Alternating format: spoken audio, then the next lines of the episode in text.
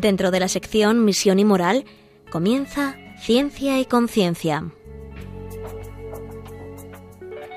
Un programa dirigido desde Valencia por Mari Carmen Mateu.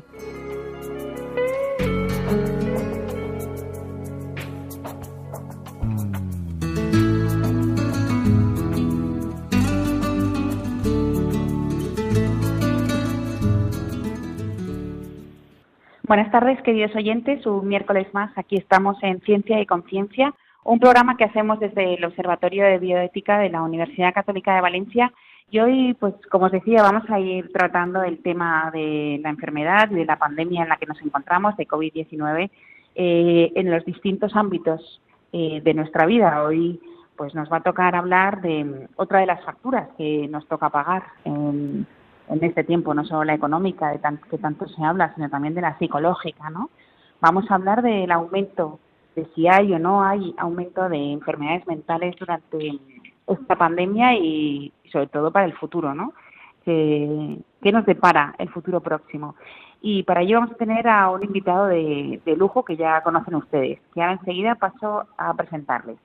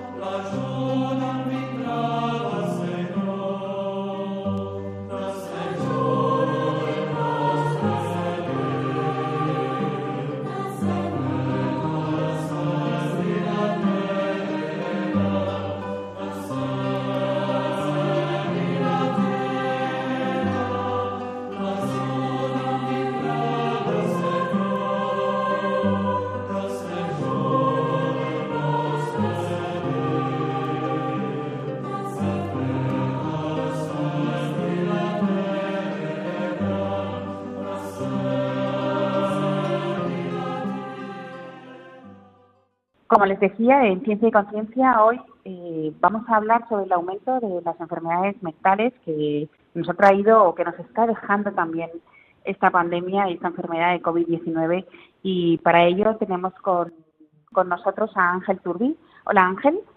Hola Carmen, ¿cómo estás? Muy bien, él es eh, profesor de aquí de la Universidad Católica de Valencia y además es un experto en adicciones y has estado también en, en otros programas con, con nosotros hablando de adicciones, de juventud, adolescencia, de problemas psicológicos. Eh, la primera pregunta casi es, es obligada, Ángel. Eh, ¿Sí que existe un aumento de enfermedades en este momento? Pues bueno, mm, aquí podríamos hablar mucho, ¿no? Mucho y poco, porque realmente yo creo que lo que ha de venir todavía está por venir, ¿no? Es cierto que, lógicamente, todo el tema de la pandemia, de, la COVID-19, pues ha afectado psicológicamente. Esto no tenemos ninguna duda. Yo creo que todavía no estamos viendo las consecuencias reales, ¿no? De, donde vamos a llegar a nivel de salud mental, pero por supuesto que ha afectado y empezó a afectar, lógicamente, con el confinamiento, ¿no? Yo creo que mm. hay que diferenciar un poco lo que pasó al principio de la pandemia o en esos principios de la pandemia y lo que puede pasar ahora o va a pasar ahora. Yo creo que tendríamos que diferenciarlo. Sí, yo me acuerdo que hace un, tiempo, unos meses, dedicamos un programa incluso a dar estrategias y a ver todo el problema, el problema que nos estaba acuciando ¿no? en, el confinamiento y veíamos que teníamos pues crisis. ¿no? Eh, determinadas personas tenían crisis y por eso dedicamos un programa que fue contigo también y para ver em, pues cómo nos encontrábamos. Y es verdad que todos intuimos en ese momento que nos iba a causar una importante crisis de salud mental en cuanto a enfermedades como depresión, ansiedad, ¿no? Em, pero claro, ahora después de ese confinamiento eh, llegamos a salir, pero ¿y cómo nos encontramos ahora? Yo creo que, mira, el confinamiento lo que sí que vino, pues bueno, fue un, miedo, un miedo por la incertidumbre, ¿no? Que, teníamos, era algo nuevo para, para todos, tanto para la ciudadanía como para los profesionales. No sabíamos por dónde iba a, a salir, ¿no? La cuestión, lo que iba a durar, lo que no iba a durar, la repercusión. Entonces yo creo que en un primer momento sí que gente más vulnerable en el sentido de, hipocondriasis, ¿no? de hipocondria, que podían tener ese mm. miedo a las enfermedades, pues bueno, la gente tuvo como mucho miedo, ¿no? Recuerdo al principio, y lo podemos recordar todos, ¿no? el tema de los guantes, que si la mascarilla con guantes, sin guantes, la máscara. Es decir, yo creo que eso fue un, estrés ¿no? que vivimos todos, o un distrés diría yo, que nos, nos afectó y, hubo lógicamente como un aumento de ansiedad. eso es evidente. Mm. De la sintomatología hay mucha gente por ese estrés y por esa incertidumbre que, que no sabíamos dónde, dónde podía llegar la enfermedad. ¿no? Yo creo que, eso se fue un poco durante el confinamiento. Sí que es cierto también, y, quiero recordarlo desde el principio del programa, es decir, que la mayor consecuencia que ha habido ha sido el tema de, las muertes. ¿no? Han habido muchas muertes en España por, por esto de, la COVID, ¿no? Y no solamente vamos a pensar en la muerte de la persona que ha fallecido, que bastante desgracia es, sino los familiares de las personas, ¿no? Y imagínate que, bueno, aproximadamente se podemos decir que han muerto 30.000 personas, gente que, que, no se ha podido despedir de, sus seres queridos y si por cada fallecido multiplicamos por cuatro, pues imagínate 120.000 personas que han sufrido un duelo no elaborado porque no han podido despedirse como corresponde. Y yo creo que eso también es una consecuencia que la vamos a ver ahora, ¿no? Es decir, hmm. al cabo del tiempo, es decir, si ese duelo es patológico no. Yo creo que eso es, mm, quiero señalarlo por, por la desgracia que ha sido el tema de los fallecimientos y repercute, por supuesto, en la salud mental. Eso sería como en un primer lugar. Luego, mm, yo creo que mm, cómo afecta eh, la COVID o cómo afecta la pandemia, cómo está afectando. Pues yo creo que deberíamos hablar de colectivos. Yo creo que no va a afectar a todo el mundo por igual. Yo creo que nuestra profesión, nuestras circunstancias, pues va va a afectar o nos va a afectar de una forma o de otra. Mm, sin poner un orden de prioridades, simplemente voy a nombrarlos. Yo creo que, en primer lugar, mm, los que han padecido mucho a nivel mental o de salud mental han sido los trabajadores de salud. Todo el personal mm. sanitario que sufrió esa primera ola de la pandemia con esos desbordamientos que hubo en, en UCIs, en no poder atender a la gente como se correspondía. Eh, y ahora en esta segunda ola, pues personal sanitario no solamente de hospitales, sino también de atención primaria, que quizás se salvaron de la primera ola. Yo creo que son los primeros que han sufrido ese estrés, ¿eh? esa sobrecarga laboral y ha habido consecuencias realmente de, muchos profesionales de la salud que han tenido que, llevar eh, o que la necesidad de tener una baja laboral por una cuestión de estrés, ansiedad, incluso depresión. Yo creo que esos son los primeros que deberíamos señalar. La verdad es que sí, y también se hablaba de que este colectivo ahora para esta nueva época que nos viene, em, se está enfrentando al miedo, porque no quiere volver a vivir lo que vivió antes. A lo mejor antes por una situación de estrés ya estaba subido a hacer ese trabajo, pero ahora eh, lo que se está hablando es del, miedo que, se tiene a volver. Claro, claro, es así. Es decir, yo creo que, mira, para el ser humano, perdón, eh, creo que la incertidumbre casi es de lo peor que tenemos, ¿no? Es decir, el el no saber qué va a pasar. Yo creo que está en ese punto, ¿no? Y, mira, precisamente ayer, justo con, consulta con un paciente de la madre es enfermera, le pregunté, precisamente, ¿no? Sabiendo que hoy vamos a hacer el programa. Y vive, como tú has dicho, Carmen, con, con el miedo. Es decir, tienen mucho miedo a que se desborden las UCIs otra vez, porque sentían que no había plazas para todos, que no se atendía para todos, no había respiradores para todos, y viven ya con ese estrés anticipado, esa ansiedad anticipatoria, ¿eh? de, ese miedo de qué va a pasar si volvemos a vivir lo mismo, ¿no? ¿Cómo lo vamos a llevar? ¿Cómo lo vamos a vivir? Y yo creo que, que, están ahí, es decir, los profesionales de la salud yo creo que han sido los primeros, ¿no? Que, sufrieron y, y, se vieron afectada su salud mental. También otro colectivo que también tenemos que remarcar, y yo quiero ser un poco reivindicativo hoy y sobre todo hacer reflexionar ¿no? a nuestros oyentes que piensen, ¿no? que, se pongan en el lugar de los otros y que podamos entendernos entre todos y, que juntos podamos sobrellevarlo mejor ¿no? como estrategia para prevenir males mayores en la salud mental. Yo creo que otro colectivo ha sido nuestra tercera edad, nuestros mayores. Lo están viviendo también con muchísimo, con muchísimo miedo, lógicamente, mm. porque se han muerto muchos, es decir, ya han visto morirse a muchos, ¿no? Yo creo que ahora también empiezan esa preocupación y ese estrés, ese miedo a la, a la muerte que les puede llegar, ¿no? Yo creo que también es un colectivo que a veces lo vemos como, mm, sí, que les afecta más, que, son como colectivo vulnerable en cuanto a la enfermedad física, pero también son colectivo vulnerable para la enfermedad mental. Ya, claro, porque ese miedo y esa incertidumbre les va a afectar mucho, claro que sí. Y, por ejemplo, el colectivo siguiendo hablando del colectivo, ¿no? Em, los jóvenes, ¿les está afectando a nivel mental? Pues mm, Yo me atrevería a decir que no, imagínate lo que te digo. Es decir, yo creo que sí que les afectó pues, el confinamiento, ¿no? Por esa hmm. mm, falta de libertad, ¿no? De movimiento acostumbrada que tenía el joven, pues tanto el estudiante hmm. como el que trabajaba, como el que salía los fines de semana, ¿no? Pero a los hechos me remito, es decir, y no voy a hacer crítica a los jóvenes porque no dejan de ser jóvenes o adolescentes, pero hmm. vamos a mirar imágenes del verano, ¿no? Del mes de julio y de agosto, en nuestras playas, en otros espacios, en ciudades, en plazas de ciudades, aparentemente no les ha afectado. Yo creo que además les afectó en todo caso con la necesidad de salir y de normalizar su vida, ¿no? Hmm. ¿Les va a afectar? Mm, pues bueno, hay estudios por ahí, en algunos casos, en Estados Unidos, sobre todo, que es otra realidad, lógicamente, yo creo que va a afectar y, algunos sí que han generado también por esa incertidumbre. Yo creo que el factor común de todos los colectivos que están sufriendo eh, en temas de salud mental es la incertidumbre. Muchos adolescentes, sobre todo ya jóvenes, es decir, terminaremos el curso en casa, online, confinados, eh, muchos y de nuestros alumnos, ¿no? Que, podemos hablar de, en primera persona de ellos, ¿no? Es decir, mm. hago un máster, pero lo hago online, lo hago presencial, pero si lo hago presencial luego no voy a poder, me traslado a otra ciudad a hacerlo, estudio en otra ciudad, es decir, yo creo que esa incertidumbre sí que les está afectando y empiezan a preocuparse, que eso sí que es cierto, por su futuro laboral. Es decir, si esto que están viviendo ahora, estas circunstancias, de terminar sus estudios universitarios, de no hacer las prácticas como han considerado oportunas, de mm. elegir un máster u otro, ¿no? Les está afectando en la incertidumbre del futuro laboral, si les va a afectar o no en su incorporación al mundo laboral. Ya, claro. Y, por ejemplo, eh, estamos hablando de cómo nos afecta y has nombrado ya eh, la palabra ansiedad. O sea, eso es que nos suben las pulsaciones, ¿no? Y nos entra el miedo y todo esto. Pero eh, esto puede derivarnos, si esto se alarga en el tiempo, a una depresión. Sí, sí, lógicamente a veces la, ansiedad no tiene por qué, ni mucho menos, pero a veces la ansiedad es la antesala a una depresión, ¿no? Es decir, hay un momento que nos desborda, nos genera otro tipo de fobias, por ejemplo, de miedos, salir a la calle, nos provoca a lo mejor un aislamiento, dificultades para enfrentarnos a otras situaciones y eso puede provocar ciertas frustraciones ¿eh? y, y, desde ahí impotencias y desde ahí sí que puede llevarnos a la depresión, sí.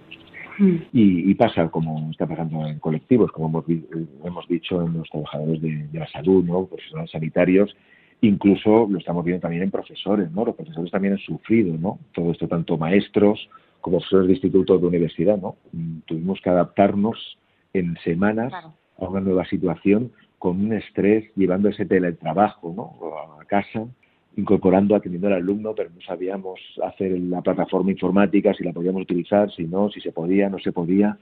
Yo creo que eso sí que ha generado también mucha ansiedad, mucha incertidumbre y en algunos casos depresión. Incluso también otro colectivo ha sido las familias, ¿no? Las familias y el mm. teletrabajo. ¿Cómo han podido compaginar, ¿no? La crianza, los deberes de los niños, hacer de maestros de tus hijos, más teletrabajar, eh, los recursos a veces informáticos o, los aparatos tecnológicos han sido limitados en la casa, hacían falta más. yo creo que todo esto ha generado muchísima ansiedad y que es lo que sí que se está viendo. Es decir, yo creo que ahora, a partir de ahora, según cómo se desarrolle los siguientes meses, veremos ya el componente más depresivo o no. Pero yo creo que la ansiedad, eh, esos miedos y esas inseguridades sí que se están dando ya. Claro, otra de las personas, otro colectivo de los que, eh, bueno, los niños en realidad se están adaptando perfectamente al mundo. Sí, tienen que estar confinados y deben salir, ir al colegio, las nuevas normas. La verdad que están demostrando que están, pues bueno, se adaptan, ¿no? Y la cuestión es entre las familias, es lo que tú dices, ¿no? La ansiedad que te da como padre, que los confinen y que tú debas ir a trabajar. O sea, ahí hay un conflicto de intereses. Claro, claro, es que es ahí. Es decir, imagínate esas situaciones, porque si subiésemos el fin, es decir, que es hasta el 12 de octubre, pues bueno, la gente no tiene la capacidad de adaptación, ¿eh? como tú estabas diciendo, pero es la inseguridad de hasta cuándo y cómo va a ser. Es decir, yo hoy voy a trabajar a mi sitio, eh, mi hijo está en el colegio, pero ¿y si mañana confinan en el aula de mi hijo? Claro. O ha sido, tiene un contacto que has dado positivo cercano y lo tiene que estar en aislamiento en casa yo entonces hmm. también tengo que aislarme. Es decir, estas inseguridades, incertidumbres es lo que está generando esta ansiedad, como decía, y de ahí tenemos que ver en los siguientes meses cómo se va a desarrollar o cómo va a empeorar la salud mental. Hmm. ¿Crees que entre hombres y mujeres hay diferencias o está habiendo diferencias a la hora de, de procesos de tener ansiedad o depresión? Bueno, por a nivel de prevalencia en la población general, sí que se ha dado más, eh, más prevalencia en las mujeres la ansiedad y la depresión, de siempre, no solamente ahora por la pandemia, por unas cuestiones culturales. ¿eh? Parece ser que el hombre como que no se puede deprimir, ¿no? Es una cuestión cultural de, ese macho, ¿no? Por decirlo de alguna forma. Pero yo creo que cada vez nos estamos igualando más. ¿eh? Es decir, yo creo que el hombre también está sufriendo ansiedad, o por lo menos está permitiendo decir que también padece ansiedad o que se está deprimiendo. Yo no, no quiero decir que no existía antes, sino que no se decía tanto. Ya. Yo creo que se están igualando las, las diferencias, eso sí. Con todo, yo creo que... la mujer, perdona que te interrumpa, decir, yo creo que la mujer, la madre en concreto, también por tradición, por cultura, asume muchas más responsabilidades en la casa. Entonces el teletrabajo eh, le ha sobrecargado mucho más a la mujer que al hombre en, en un entorno familiar, me refiero, con hijos. Ya, sí, eso sí que, sí que es real, ¿no? O sea, ahí sí que... Sí, y lo que decía es que por cuestión cultural el hombre pues no se permitía el lujo de decir que pues que había caído en una depresión. O sea al final es otra de las cosas que culturalmente vamos cambiando poco a poco. Por suerte. Y yo creo que de colectivos en, las de los que ahora son más vulnerables a las enfermedades mentales hemos dicho que eran los sanitarios no los mayores los mayores, el, personal de profesorado que se tiene que adaptar como muy rápido a esto y las familias y el teletrabajo, ¿no? También ha condicionado. Y también tenemos que remarcar las personas que viven solas. ¿eh? Yo creo que eso también, los que más lo han padecido, diría yo, y ahí sí que ha vivido con mucha depresión, incluido en el, en el confinamiento. De hecho, como recordarás, hablamos en otro momento de la iniciativa solidaria ¿no? que se llevó a cabo por la Universidad Católica de Valencia de atender a estas personas de forma telemática, dando un apoyo psicológico por su situación de aislamiento y soledad. ¿no? Yo creo que esas personas sí que lo han vivido con, con mayor temor todavía, porque el que estaba confinado con la familia, pues bueno, habrá vivido su estrés, sus conflictos familiares, tantas horas juntos, pero la persona que está sola lo ha sufrido muchísimo más. Ya, claro. Bueno, pues como veis, eh, queridos oyentes, está siendo muy interesante. Eh, acabamos de centrar el tema sobre el aumento de enfermedades mentales en esta pandemia que nos ha tocado vivir este año. Y ahora enseguida vamos a escuchar un poco de música y enseguida estamos con vosotros.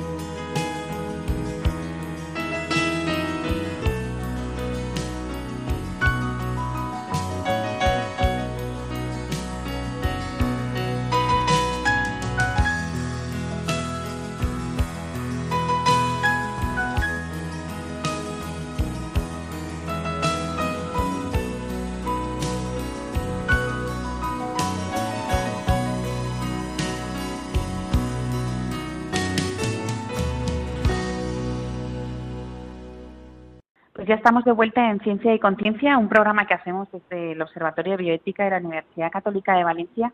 Y hoy estamos con el doctor Ángel Turbi, que es eh, profesor aquí en esta casa y además es experto en adicciones y en jóvenes y ya ha estado en varios programas con, con nosotros. Y hoy, pues bueno, hemos eh, querido hablar sobre estos temas porque, como decíamos al principio, es otra de las facturas que pagaremos, ¿no? De este tiempo, primero del confinamiento y luego, pues, de la incertidumbre que tenemos, ¿no? A la hora de volver al trabajo, de que si nos confinan, de los colegios, de, bueno, en todos los ámbitos, ¿no? Y estábamos viendo en la primera parte del programa cómo hay colectivos que están sufriendo mucho más eh, en este aspecto de enfermedad mental por la presión también que supone todo este tiempo, ¿no? Como los sanitarios, los mayores, las familias, las personas que viven solos, el profesorado mismo, ¿no? Pero bueno, Ángel, nos hemos quedado en un momento que también eh, podíamos hablar de la incidencia, ¿no? Que está teniendo también estas enfermedades mentales en los jóvenes, eh, la ansiedad, la depresión, y los vemos preparados para enfrentarse también a esto que les viene. Bueno, pues como dices y como estábamos comentando anteriormente, los jóvenes tienen sus particularidades. Es decir, sí que es verdad que, estamos sintiendo y estamos percibiendo los profesionales pues esa inquietud que tienen nuestros jóvenes por su futuro, ¿no? por su futuro laboral, sobre todo, incluso académico. Eso sí que influye, lógicamente, en esa ansiedad, en esos miedos, es decir, en no saber qué va a pasar, en la incertidumbre, como estábamos diciendo. Con todo, es verdad que si nos damos cuenta y los escuchamos en cualquier telediario, es decir, como que los jóvenes siguen saliendo, el ocio nocturno. Eh, hmm. Pues bueno, yo creo que hay, hay que señalar dos cosas. Por un lado, unas características propias de los adolescentes y que algunos jóvenes pues mantienen un tiempo, unos años, ¿no? Es la invulnerabilidad, ¿no? Ellos piensan que a ellos no les va a pasar. Es una hmm. característica propia del periodo evolutivo de la adolescencia que se arrastra en los años posteriores de la sensación de que a mí no me va a pasar. Y sobre todo porque encima los que les ha pasado, que ha pasado a todos, y ha pasado a muchos jóvenes, incluso ha fallecido muchos jóvenes, pero son la mayoría sintomáticos. Por lo tanto, creo que tienen un menor miedo en el sentido de la pandemia, a pesar de esa preocupación que sí que tienen por, por su futuro, lógicamente, ¿no? porque son los que más dificultades van a poder tener, porque todavía están por hacer o por proyectar su, su vida. ¿no? Quizás el adulto pues hay un parón y luego lo retoma, pero el joven piensa, bueno, ¿y yo qué voy a hacer después? ¿O cómo me va a repercutir esto en, mi futuro profesional, como decía? Pues yo creo que esas dos características hay que tenerlas en cuenta, ¿no? A pesar de esa preocupación, se sienten invulnerables ¿eh? a la enfermedad, por lo tanto que a ellos no les pasa, incluso que ellos no van a enfermar mentalmente y sobre todo físicamente por esos asintomáticos que son la mayoría. Sí, este, este verano dedicamos un programa al, al síndrome, creo que se llamaba de invencibilidad, que tenían los jóvenes. a mí esto no me va a tocar. Y sin embargo, pues claro, nos toca a cualquiera. Sí que había leído que, que sin embargo, el 50% de jóvenes dice que durante este tiempo, en algún momento, ha sufrido ansiedad. O sea, ha tenido un proceso así que se ha sentido ansioso. Sí, es, es, cierto. Es decir, otra cosa es que lo vivan con mayor o menor intensidad o con mayor o menor gravedad. Pero está claro que la ansiedad influye. Es decir, bueno, hay muchos jóvenes que tienen un sentimiento de frustración por esa sintomatología ansiosa, incluso mucho joven deprimido, ¿no? Hmm. Y eso sí que lo tenemos que tenemos, lo tenemos que tener en cuenta, ¿no? Para atenderlos y yo creo que tenemos que prevenir e intervenir con ellos, ¿no? Porque son nuestro futuro, lógicamente, y tenemos que tener un cuidado especial con ellos. Pues eso sí que me preocupa, ¿no? Que hayan ya pues una tasa de jóvenes ya en depresión, ¿no? O sea, a lo mejor... Y, mira, curiosamente, y esto me sale un poco de mi de formación con el mundo de las adicciones, es decir, cada vez eh, baja la edad de inicio del consumo de benzodiazepinas, ¿no? Me refiero pues a tranquimacina, ansiumorfidal, diazepam, dexlatin, ese tipo de cosas. Cada vez empiezan a consumirlos antes, incluso bajo prescripción médica, no solamente con automedicación. Por lo tanto, manejan peor la sintomatología. Yo creo que el, joven, y aquí me meto también un poco en el tema de valores o de, un poco cómo está el mundo, ¿no? O de estos disvalores, digamos, que existen, es decir, no soportan el sufrimiento. Eso yo creo que es el, miedo o mi preocupación máxima. ¿eh? Es decir, hay sintomatología, hay jóvenes que tienen problemas de salud mental, sobre todo esa ansiedad y esa depresión, también por ejemplo las adicciones, lógicamente, trastorno de la conducta alimentaria y demás, ¿eh? pero sobre todo la baja tolerancia que tienen ante el sufrimiento. Estamos en un mundo como muy hedonista, muy de la satisfacción inmediata, de la búsqueda del placer Entonces el sufrimiento está mal visto en estas generaciones, ¿no? Posiblemente en otras también, ¿no? Entonces yo creo que, esto es lo que tenemos que trabajar, porque podríamos prevenir ciertas conductas mucho más graves, ¿no? Como podrían ser suicidios, si, si conveniente luego comentamos algo más al respecto, eh, podríamos prevenirlas de, de, esta forma, ¿no? Yo creo que hemos de educar a nuestros jóvenes, a nuestros chicos, a nuestras chicas, en cómo afrontar las situaciones imprevistas de la vida o, situaciones pues que no son nada agradables, lógicamente. Em, esto, lo único que se me ocurre es que, la, o sea, están así o tienen esto porque les hemos educado en, en no sufrir, en que no les duela nada. Entonces, claro, no se han frustrado a lo largo de su vida, con lo cual, eso, es lo que me estás diciendo. Tal cual, Carmen, yo creo que estoy completamente de acuerdo contigo. Es decir, los jóvenes no están acostumbrados al sufrimiento. Es decir, creo que en, términos generales se les ha sobreprotegido. Han vivido en una sociedad, por lo menos aquí en España, en otras realidades como mucho más duras no, no podemos compararlas, ¿no? Pero pues en, un momento de, pues, de satisfacción, de, bienestar social, entonces el sufrimiento no, no lo soporta. Es decir, no soportan ni siquiera una ruptura de pareja, sufren muchísimo. Es decir, incluso acuden a tratamiento con ansiedad y, sintomatología depresiva por una ruptura, por un fracaso escolar o, recurren a otras conductas, digamos, autodestructivas, como podría ser el, mundo de las adicciones como, como automedicación para evitar el sufrimiento. El tema de la tecnología, quieren desconectar, es decir, están, se enganchan a la Play, se enganchan a Netflix, y es una manera de desconectar y, no conectar con el sufrimiento y por lo tanto no afrontar las situaciones vitales que les pueden acontecer, tanto positivas como negativas, ¿no? has, nombrado eh, un momento dado el suicidio. Em, ¿Hay tasas de que está aumentando en los jóvenes o en bueno en algún en algunos de los mm. colectivos? Mira, pues hay muchas estadísticas y no vamos a cansar con datos a, la audiencia, ¿no?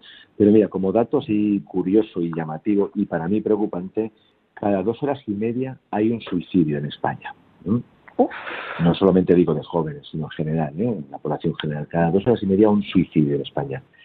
Es decir, mira, es el doble, el número es el doble que en accidentes de tráfico, las muertes por suicidio, 11 veces más que los homicidios aquí en España y 80 veces más que la violencia de género. Es un tema muy preocupante, sí. Va en aumento. Mm, yo no sabría decir, y hay datos por ahí, también digo por no entrar en, datos estadísticos, ni mucho menos, porque yo creo que esto es más facilitar la reflexión y que la gente pueda escucharnos y pensar y llegar a sus propias conclusiones con un pensamiento crítico. Pero sí que es verdad que ahora es más visible el suicidio. Por lo tanto, aparentemente aumenta el suicidio, porque durante mucho tiempo el suicidio ha sido tabú.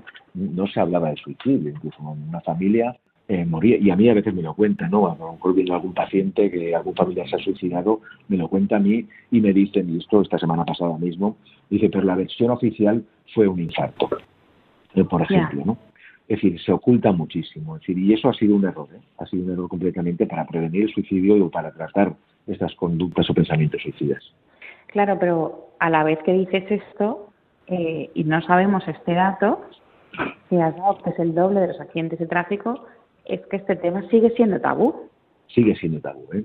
Sigue siendo tabú. Yo creo que en los últimos años se está haciendo un gran esfuerzo eh, por, por, profesionales de la salud mental para visibilizar este problema. Es decir, porque el suicidio parece que no existía. Es decir, todo el mundo sabíamos que alguna vez algunos había suicidado, pero mm, totalmente tabú, ¿eh? Totalmente tabú y creo que ha sido un problema. Y, pues mira, yo aquí voy a decir una frase que, en un momento dado, un momento que me pidieron una formación para profesionales de salud mental sobre el suicidio, dije esta frase, ¿no? Y me la apuntaba yo ayer para, para comentarla hoy, ¿no? Lo que no se ve no existe y lo que no existe no se trata. Y yo creo que eso ha sido un error. Es decir, el, el suicidio no se veía. Entonces, como no se veía, no existía, por lo tanto, no se ha desarrollado ni protocolos de prevención, ni un tratamiento eficaz, y que la gente tampoco habla de, del sentimiento, de los pensamientos suicidas, de desaparecer, de muerte, no lo quiere decir. Entonces lo ocultan muchísimo y lo viven como muy en silencio. Sin embargo, hay muchas personas que hablando con ellas te dicen, en algún momento de mi vida lo he pensado. Y es así, es decir, y, vamos a hablar, de todo el mundo alguna vez hemos pensado decir, ojalá no me despierte, ¿no? Es decir, más eso como muy típica o tópica, ¿no? Hmm. Eh, y es así, es decir, en algún momento de desesperanza, eh, lo hemos tenido el desaparecer. Quizás no hemos tenido la intención ni siquiera la visualización de el suicidio, de matarme, pero sí que el, desaparecer. Por eso vamos a diferenciar también. Es decir, una cosa es el pensamiento de desaparecer dentro de una desesperanza por una situación vital muy concreta y otra cosa ya es el pensamiento, incluso llevarlo a efecto, ¿no? Salga bien o salga mal, llevar efecto pues esa conducta suicida. Es diferente. ¿eh? Pero sí que es cierto que la gente lo tiene. Lo que pasa es que lo dicen así como si nada, quitando la importancia, y mucha de esa gente que ha tenido esos pensamientos ha llevado a cabo alguna vez un intento. Ya, pero estas personas que finalmente lo realizan es porque eh, finalmente sí que había una enfermedad mental. Claro, lógicamente, y la mayoría de las veces eh, tiene una concurrencia con, con, la depresión, con sintomatología depresiva, ¿no? En otros casos, otros trastornos mentales también, o trastornos de personalidad, esquizofrenia o conductas adictivas, que en algún caso también ha conllevado una comorbilidad con la depresión y desde ahí sí que lo llevan. Si lógicamente la persona que, lleva a, efecto el, suicidio hay un trastorno mental y ha habido sobre todo mucho sufrimiento y a veces durante muchísimo tiempo. ¿eh? No, esto no es rápido, es decir, no suele ser rápido por lo menos, no es que yo me deprimo y al mes desaparezco, puede haber algún caso lógicamente. Ha habido mucho sufrimiento previo, mucho tabú, es decir, a la hora de identificarlo, de verbalizarlo, la gente a veces no se ha dado ni cuenta, a veces piensa, mira, es que es un poco raro, o es que le pasa algo, pues bueno, ya se le pasará, es normal, es la edad, es el momento, cuando ha vivido mucho sufrimiento previo, como decía, y luego han podido llevar a, cabo el suicidio. Claro, pero es que durante esta época que estamos viviendo, eh, toda la incertidumbre que tenemos y, bueno, económicamente cómo estamos y cómo estaremos, eh, ¿esto puede aumentar? Pues mira, mm, esto es un poco también hablar por hablar, pero como digo, voy a intentar generar reflexión, ¿no? Estén de acuerdo no conmigo, oyentes. Mira, yo creo que la pandemia va a dejar más pobres que muertos. Esto es lo primero. Mm, es decir, van a haber muchas consecuencias sociales que las empezamos a ver ahora, ¿no? O a sentir ahora, o a sufrir ahora. Van a haber mm, problemas psicosociales. Por lo tanto, desde ahí van a aparecer problemas de salud yo creo que la situación, no tanto directamente por la enfermedad física de la pandemia, sino por lo que ha generado a nivel psicosocial o social la pandemia. Yo creo que eso sí que va a generar problemas de salud mental, de mucha desesperanza, de mucho sufrimiento, incluso el origen a veces por unas cuestiones económicas, de paro, de incertidumbre laboral, de los ERTE, de, cómo voy a pagar la hipoteca el mes que viene. Y eso va a conllevar ansiedad, va a conllevar depresión y en algunos casos posiblemente en pensamientos o conductas suicidas. Ya, bueno. Pues eh, claro, pues ahora luego te voy a pedir que en la tercera parte del programa pues nos ayudes y nos des estrategias y herramientas para que mm, podamos ir viviendo esta época que nos va a venir, pase lo que nos pase, pues eh, mucho mejor, intentando no, no tener ansiedad, no caer en depresión ni, nada de esto. Esto te lo voy a preguntar ahora luego. Y por ejemplo, todo este tema de eh, los jóvenes, de la frustración, lo que hemos dicho del dolor y todo esto, tiene, o sea, podríamos eh, prevenirlo con la educación, pero con la educación, por ejemplo, ha salido que en Nueva York pues va a dar clases a los a todos los jóvenes, ¿no? Sobre salud mental. Les va a explicar pues eh, los sentimientos, las emociones, eh, los trastornos mentales cuáles son y sobre todo cómo, cómo poder comunicarlos. ¿no? ¿Tú crees que esto es, eh, esto es necesario? Pues mira, yo te diría que sí. sí que es verdad que se está llevando ya durante años, o diría así la última década, pues todo el tema de la inteligencia emocional, la educación emocional. Yo creo que es importante porque hasta ahora, mm, siempre lo cuento así, nos han enseñado a hablar bien, a escribir bien, algún idioma, a comportarnos mm. bien, a comer bien, con un protocolo pero no nos enseñan a sentir. Hmm. Entonces la gente no sabe gestionar las emociones. Hmm. De ahí que hay tanta frustración, tantos complejos, mm, una mala gestión de la rabia, de la impulsividad, de la agresividad. Yo creo entonces es importante que profundicemos en eso. Yo creo que ha sido como muy reduccionista, y esto es opinión personal, centrarnos solamente en educación emocional. Yo creo que, como decía en, otro programa, creo que contigo también, Carmen, el tema de la educación sexual, que también se ha hablado, que se ha distorsionado por todo el tema de, la pornografía, la termopornografía y demás.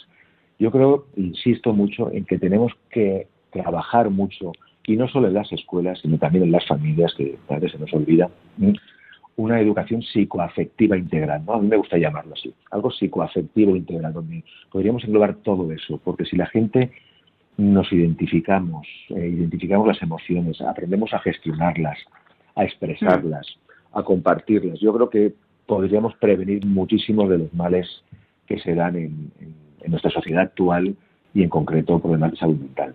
Claro, yo lo que te quería preguntar también era, eh, esto de la gestión de las emociones, esto no lo tendríamos que hacer en casa. O sea, le enseñas a comer, le enseñas lo que es la rabia, le enseñas lo que es la impulsividad, le enseñas cuando uno está contento, lo que se siente, cuando está triste, lo que siente, ¿no? El enfado, todas estas cosas. Es verdad que al final todo nos lo cargamos las familias.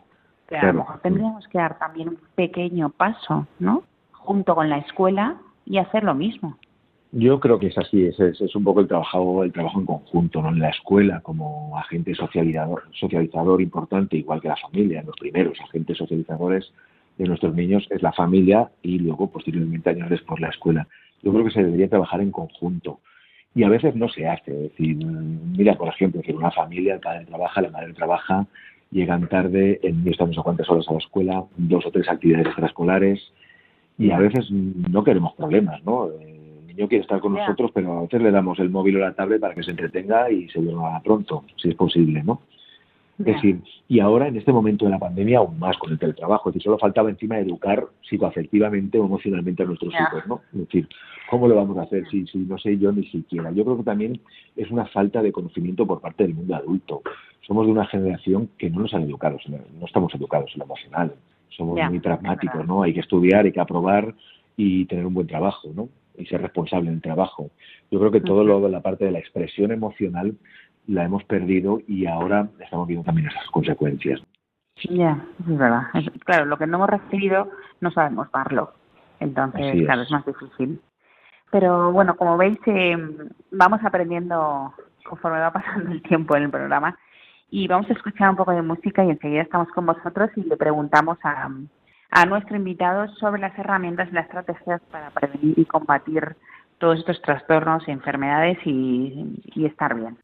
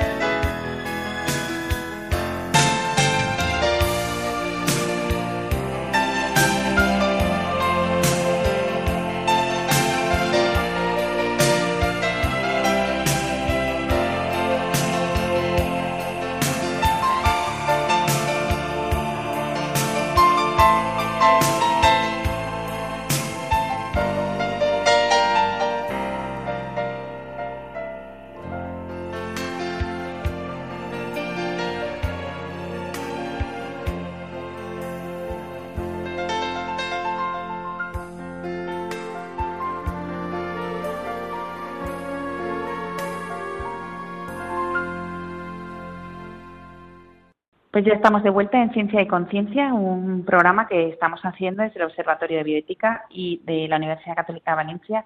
Hoy estamos con el doctor Ángel Turbi, que es un experto en, adicciones y jóvenes y también es profesor aquí en distintos grados de psicología en la universidad y además hoy estamos hablando sobre el aumento de las enfermedades mentales en la pandemia. Eh, hemos hecho un recorrido eh, por los jóvenes, por los colectivos más afectados, como los sanitarios, los mayores, las familias, las personas que viven solas, el profesorado y los problemas que nos vamos encontrando. Y en este último bloque, a mí me gustaría preguntarte, Ángel, como os he dicho a todos antes, em, que nos expliques y nos das herramientas y estrategias para prevenir y también para combatir eh, si pues en este tiempo tenemos ansiedad, depresión, eh, sobre todo en nuestros familiares o nuestra gente allegada. ¿Qué herramientas tenemos? Bueno, pues existen muchas técnicas, ¿no? En concreto para cada sintomatología, pero yo creo que podemos hablar más a nivel global y cómo prevenir o cómo generar una cultura preventiva, ¿no? De, y, cuidar la salud mental. No solamente tratar los problemas mentales, sino sobre todo cuidar la salud mental. Porque sí que se ha adelantado mucho la salud física, ¿no?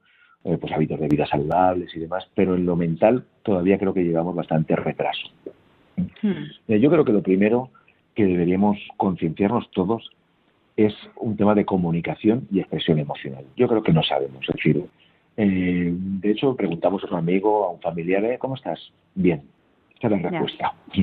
Y de ahí no nos o mal, regular, tirando, ¿no? Esa es la expresión emocional que tenemos a nivel popular, digamos, ¿no? Entonces, a partir de ahí, ¿cómo puedo expresar mis sentimientos? O cómo puedo ir, y primero, ¿Cómo identifico mis sentimientos? Yo creo que lo mm. primero que tenemos que enseñar, y esto se, hace en tratamiento con pacientes y ya en algunas escuelas lo están haciendo y lo están haciendo muy bien, es decir, es primero identificar las emociones y ponerles nombre. La gente no identifica las emociones. Como decía, a veces es bien, mal, regular, enfadado, pero hay mm. múltiples sentimientos, ¿eh? aunque tengamos las emociones básicas, pero hay múltiples sentimientos que no sabemos ni la palabra, no sabemos identificarlos y mucho menos nombrarlos. Entonces, primero vamos a generar una cultura emocional y vamos a hablar de emociones. Vamos a comunicar y expresar emociones con la palabra adecuada. Yo creo que esa sería la primera parte. A partir de ahí deberíamos aprender a gestionar las emociones. Lógicamente, es decir, ya identifico, por ejemplo, mi rabia, ya sé ponerle nombre a lo que siento. Sé que siento rabia. Vale, ahora qué hago con mi rabia que no sabemos, porque a veces la convertimos en frustración, en ansiedad, en depresión y aparece la patología mental. ¿eh? Entonces yo creo que una primera base y lo básico, de verdad, insisto mucho, es en esa comunicación, expresión emocional, identificando las emociones, nombrándolas, ¿eh? poniéndoles nombre para luego poder pasar a la gestión emocional. La verdad es que sí, sí que es importante, pero muchas veces pensábamos en hacer esto para los niños, pero también somos capaces los adultos de subirnos aquí. ¿No cree? Claro, no, sí, yo creo que tenemos que hacerlo todos, sí, pero es que parece que nos da vergüenza, ¿no? Es decir, mm, decirle a un amigo que estoy triste mm, no es muy común, ¿eh? no es muy común ni en los niños, ni en los jóvenes, ni en los adultos, por supuesto. ¿eh? Entonces tenemos que acostumbrarnos, como decía, a generar esa cultura emocional de poder hablar tranquilamente, sin ningún tipo de tabú ni vergüenzas sobre lo que sentimos. Pero es que no sabemos comunicar emocionalmente, sabemos expresarnos muy bien, hablar muy bien, incluso sabemos idiomas, pero emocionalmente somos muy torpes, ¿no? Yo a veces lo digo así, digo a mucha gente, digo, mira, yo muy inteligente, pero es muy torpe emocionalmente, porque no estamos educados en eso, tanto los adultos como los niños. Yo creo que hemos a empezar desde ahí. ¿Qué está pasando ahora, no? ¿O qué puede pasar ahora con el tema de la pandemia? Pues que ha habido realmente mucho aislamiento, hemos tenido que pasar un confinamiento, hay gente que sigue pasando confinamientos y el contacto personal se ha perdido, por lo menos el contacto físico. Sí que mm. hemos desarrollado muchísimo otras plataformas, las videoconferencias, pero el contacto físico lo estamos perdiendo. Entonces eso a mí me preocupa realmente, porque para poder expresar emocionalmente, sentir y compartir y comunicar al otro, necesito el contacto con el otro. Ahora imagínate, ni siquiera ya podemos ver la expresión facial por el tema de la mascarilla. Porque antes veías la cara del otro y casi identificas casi como estado. ¿Y qué te pasa? ¿Te pasa algo? No, nada. Eso también, eso puede ser muy común. No, nada, ¿no? Estoy bien.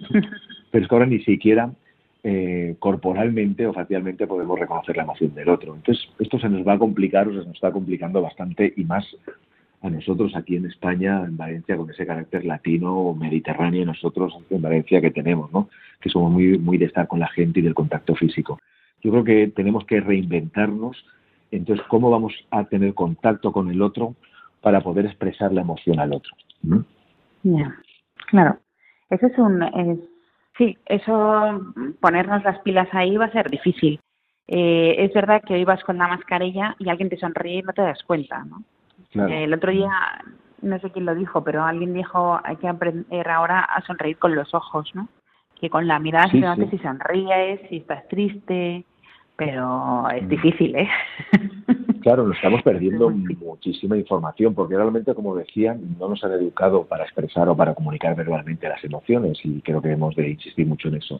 Pero sí que es verdad que lo corporal lo proyectaba, es decir, uno veía casi cómo andaba, la cara que tenía, eh, o la boca cerrada, o que te sonreía, o te sonreía, pues identificabas, ¿no? Es decir, era una manera de expresar la emoción corporalmente. Ahora casi que ni eso, ¿no? Entre que se ha perdido el contacto físico, ¿eh? Y lo hemos visto a través de una pantalla o a través de la voz, pero que no es lo mismo, ni muchísimo menos. El ver solamente la cabecita ahí al otro lado bien pequeñito. Entonces, eso va a acarrear, yo creo que ciertas dificultades para lo que queremos hacer, ¿no? Que es esa expresión, educar en esa expresión emocional, esa comunicación emocional. Hmm. Vamos a tener un problema, yo creo que como tú dices, tenemos que aprender a leer. Al otro de otra forma, no sé cómo, pero habrá que aprenderlo porque es una manera de prevenir eh, posibles males, ¿no? Porque mm, yo digo, mira, y en términos generales también, la, mejor manera de prevenir una patología es comunicarla lo antes posible, ¿no? La patología mental, me refiero a un problema de salud mental, una sintomatología ansiosa, sino es expresarlo. La gente estamos acostumbrados a guardarlo. No, tenemos la capacidad de expresarlo y, y vamos siempre al límite, ¿no? Cuando estamos mal, mal, mal, mal, mal, que a veces casi no hay remedio, es cuando ya no hay opción y acudimos a tratamiento. Yo creo que una manera, como digo, es la expresión. Es decir, hemos de, visibilizar nuestras emociones porque desde ahí podemos poner remedio. Por si no, ¿cómo lo hacemos? sería la pregunta que dejaría en el aire, ¿no? ¿Cómo vamos a prevenir algo que, como decías, no lo vemos, por lo tanto no existe, por lo tanto no se trata? Claro, claro. ¿Cómo nos van a ayudar si no se ve? Eso es, Y cuando ya, y no lo hemos dicho, esto nos viene bien para prevenir, pero cuando ya no lo hemos dicho y ya estamos ahí, ¿cómo podemos combatir estas cosas? ¿O algún pues familiar? eh, primero, mm, y, ahí me metes, si así me permites, Carmen, en el tema del suicidio, que hemos comentado también antes. Es decir, ¿por qué a veces no se ha tratado bien el suicidio? ¿O por qué no hemos prevenido el suicidio? Pues porque no se ha visibilizado. Entonces yo creo que si mm, conseguimos concienciar sin que exista un estigma, porque, a ver, esto es la otra, ¿no? Existe muchísimo estigma social con la enfermedad mental. Hmm. Así como con enfermedades físicas, algunas todavía, pero la mayoría no, con la enfermedad mental hay mucho estigma, por lo tanto la gente no lo quiere decir. Entonces tenemos que relajarnos en ese sentido y tomar conciencia de que la salud mental es fundamental para el bienestar personal y para el desarrollo personal. Entonces tenemos que visibilizar los males porque cuanto más nos acostumbremos a que se visibilice, a que la sociedad entienda que se puede hablar perfectamente de que si estoy deprimido, estoy triste, estoy ansioso, mm, yo creo que desde ahí mm, vamos a tratarlo incluso como habrá menos tabú, porque sigue siendo un tabú, sobre todo el suicidio, pero otras enfermedades mentales también, eh, podremos tratarlas y sobre todo tratarlas a tiempo, mm, porque aquí la intervención temprana es básica también para un buen pronóstico. Entonces siempre acostumbramos a que cuando estamos muy mal es cuando acudimos a tratamiento y además entonces únicamente recurrimos a la medicación sin hacer nada más, ¿no? Y luego la gente además tampoco entiende, porque mucha gente mm, oímos, no, mira, tal persona tiene una depresión y uy, pues no será para tanto, igual es, es tanto mucho morro, mucha jeta, ¿no? a la situación. Incluso a veces ni nos la creemos que existe la sintomatología de, problemas mentales. Es verdad. Sí, porque lo ves a lo mejor que sigue haciendo una vida normal, o lo que sea, que a lo mejor es su tratamiento. También es Claro, es decir, es que realmente como una persona depresiva va a estar haciendo una baja laboral en su casa, aislado, es decir, si a lo mejor lo que tiene es mm, necesidad de socializarse, de hacer un deporte, de salir, de, de pasear. Entonces, ha habido como mucha confusión durante muchos años, porque parecía que el que estaba mal tenía que quedarse en su casa cuando a lo mejor la, solución es salir de su casa, exactamente. ¿Eh? Convaleciente, como una enfermedad física hasta que se recupere. Y la recuperación en problemas de salud mental son otros, va por otra línea, ¿no? La psicoterapia va en, otra, en otro sentido. Entonces yo creo que primero tenemos que naturalizar y normalizar de que los problemas mentales existen. A partir de ahí dejaría de ser un tabú y la gente podría expresarlos y hacer una intervención temprana. Incluso ya solamente eso sería una prevención. Es decir, solamente el expresarlo a tiempo sería que el tratamiento sería mucho más eficaz y mucho más acorde a la realidad. Claro. Bueno, pues como llegamos casi al, final del programa, Ángel, yo me gustaría que nos dijeras una última idea o dos últimas ideas que tú veas muy importante para que nuestros oyentes se las queden. Vale, pues primero vamos a la parte de prevención, digamos, y como vuelvo, vuelvo a decir, comunicar y expresar emocionalmente para identificar las emociones, para poder gestionar las emociones. Esto sería la primera, la primera base. Segundo, normalizar y naturalizar que existe la enfermedad mental. Existe la enfermedad mental, por lo tanto hemos de cuidar nuestra salud mental y sobre todo visibilizar, visibilizar cualquier sintomatología, cualquier problema y en caso extremo, como decía también el suicidio. Porque, repito esa frase un poco así sentenciera, digamos, de lo que no se ve no existe y lo que no existe no se trata. Entonces vamos a tomar conciencia, vamos a normalizar, naturalizar y sobre todo evitar el estigma social que conlleva todavía eh, en estos años, en 2020, los problemas de salud mental. Pues muchas gracias. Eh, nos quedamos con esa con esa idea. Muchas gracias Ángel por estar de nuevo con nosotros en Ciencia y Conciencia. Y nada, a todos vosotros, a todos nuestros oyentes, eh, os esperamos en 15 días y vamos a seguir tratando temas interesantes en los que todos aprendemos muchísimo. Muchas gracias a todos.